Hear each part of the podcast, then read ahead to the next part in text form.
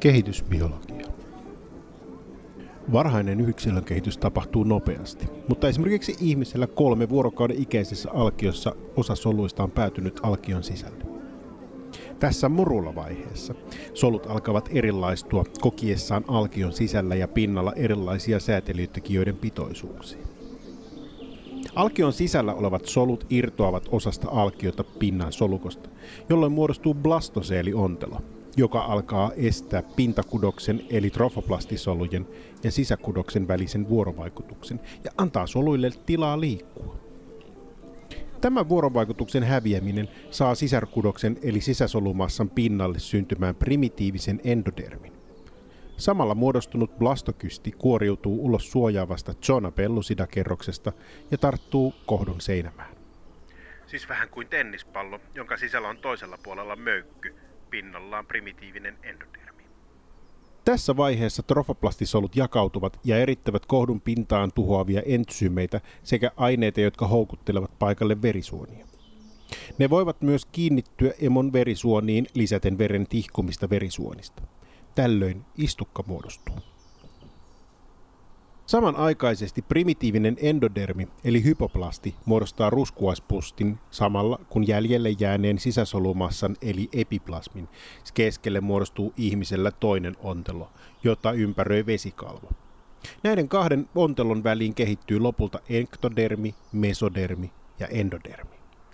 Mökky siis irtoaa pallon seinästä muodostaen levyn pallon sisäosan keskellä. Tämä on siis ihmisellä, mutta eikö oppikirjoista kerrota vain pallon seinämän työntymisestä sisäosiin? Gastrulaation mekanismeissa on selkärankaisilla suuria eroja. Tutuin esimerkki lienee sammakon gastrulaatio, jossa animaalisen ja vegetaalisen puolen välistä työntyy solu ja pallomaisen blastoseeliontelon sisään muodostaen alkusuolen, jonka yläpuolella on kolme alkiokerrosta. Sammakolla gastrulaation kuroutuminen ei tapahdu satunnaisesti, vaan vegetaalisten solujen indusoimana. Kuroutuminen tapahtuu alueelta, jossa vegetaalinen puoli erittää sekä yleistä mesodermia että selkäpuolen mesodermia indusoivia tekijöitä.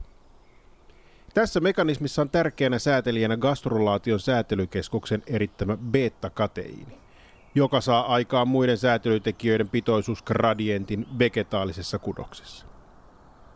Jo varhaisissa kokeissa pystyttiin osoittamaan gastrulaation säätelykeskuksen siirrolla olevan vaikutusta rakenteiden kehittymiseen gastrulaation kehitysasteesta riippuen. Siis nämähän oli niitä Speemannin leikkelykokeita, joista hän sai Nobel-palkinnon.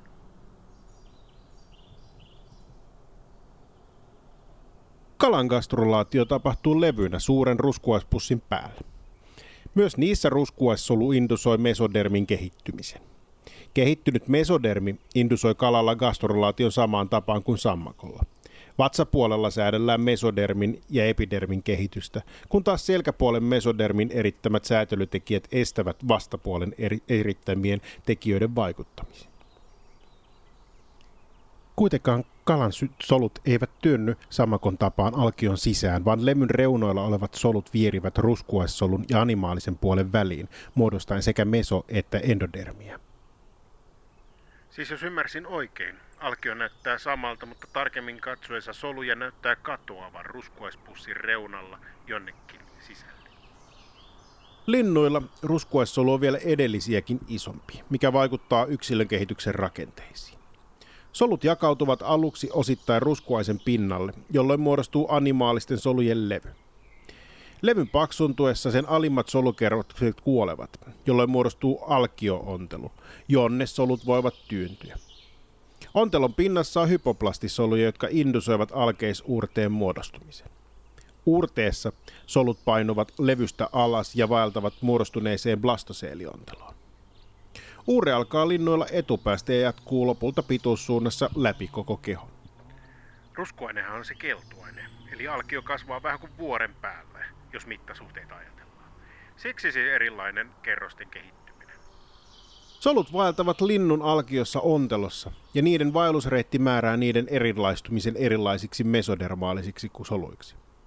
Tätä liikkumista säätelee toisaalta alkeisurteen erittämä hylkiviä kasvutekijöitä ja pään rakenteiden puoleensa vetäviä kasvutekijöitä. Erilaistuminen tapahtuu linnuilla lähinnä hypoplastisolujen erittämien signaalien perusteella. Hypoplasti erittää fibroblastien kasvutekijää FGF8, minkä lisäksi pään alueella hypoplastin erittämä Gerberus eh, estää alkeisuuren aiheuttaman nodal-signaloinnin. Myöhemmin nodal ja FGF8 indusoivat mesodermin erilaistumisen ja solujen liikkumisen kehon alueella samalla kun päänpuoleinen hypoplastisolu muuttuu endoplasmiksi. Solujen työntyessä alkeisuurteen kautta kehittyy selkäjänne ja hermostoputke, jotka vaikuttavat myöhempään alkion kehittymiseen. Jos vaan näiden termien kanssa pärjää, niin tämähän on simppeliä. Pää ja pyrstö alkaa kehittyä tosi tosi aikaisin. Nisäkkäillä kehitys on paljon samanlaista kuin linnuilla. Suurimpana erona on ruskuaispussi ruskuaissolun tilalla ja animaalisen solujen päälle kehittyvä alkiota suojaava sikiövettä sisältävä amnion ontelo. Näiden onteloiden välissä tapahtuu edellä kuvatun kaltainen alkeisuurre, jonka kautta solut vaeltavat muodostaen endodermin ja mesodermin. Siis nyt vaan kuvitellaan keltuainen, jota ei ole, vaan tilalla on toinen ontelo. Ja ruskuestahan tarvitaan tietenkin vaan vähän kuin on napannuora. Etutaka-akseli ja nisäkkäällä säätelee etupään viskeraalinen endodermi, jota voi verrata lintujen hypoplastiin, sekä alkeisurteen reuna eli solmuke. Alkeisurteen takaosa erittää fibroblastien kasvutekijää, mutta FGF ei pääse vaikuttamaan alkion etupäässä. Lisäksi etupäässä on estetty luuta muodostavien proteiinin BMPn, nodalin ja VNTn vaikutukset. Seurauksena on säätelytekijöiden gradientti eläimen pitoissuunnassa. Pitoisuusgradientit määräävät erilaiset HOX-geenien aktiivisuuden eri osissa, jolloin etutaka-akseli saadaan kaavoitetuksi hyvin tarkasti. HOX-signaali on hyvin konservoitunut ja se kaavoittaa sekä ihmisen että banaanikärpäsen rakenteita. Niiden säätelyssä on tapahtunut evoluution aikana jotain muutoksia, jolloin nisäkkäillä on lintuja vähemmän kaula- ja ristiluunikamia, mutta enemmän rintakehän ja hännän nikamia.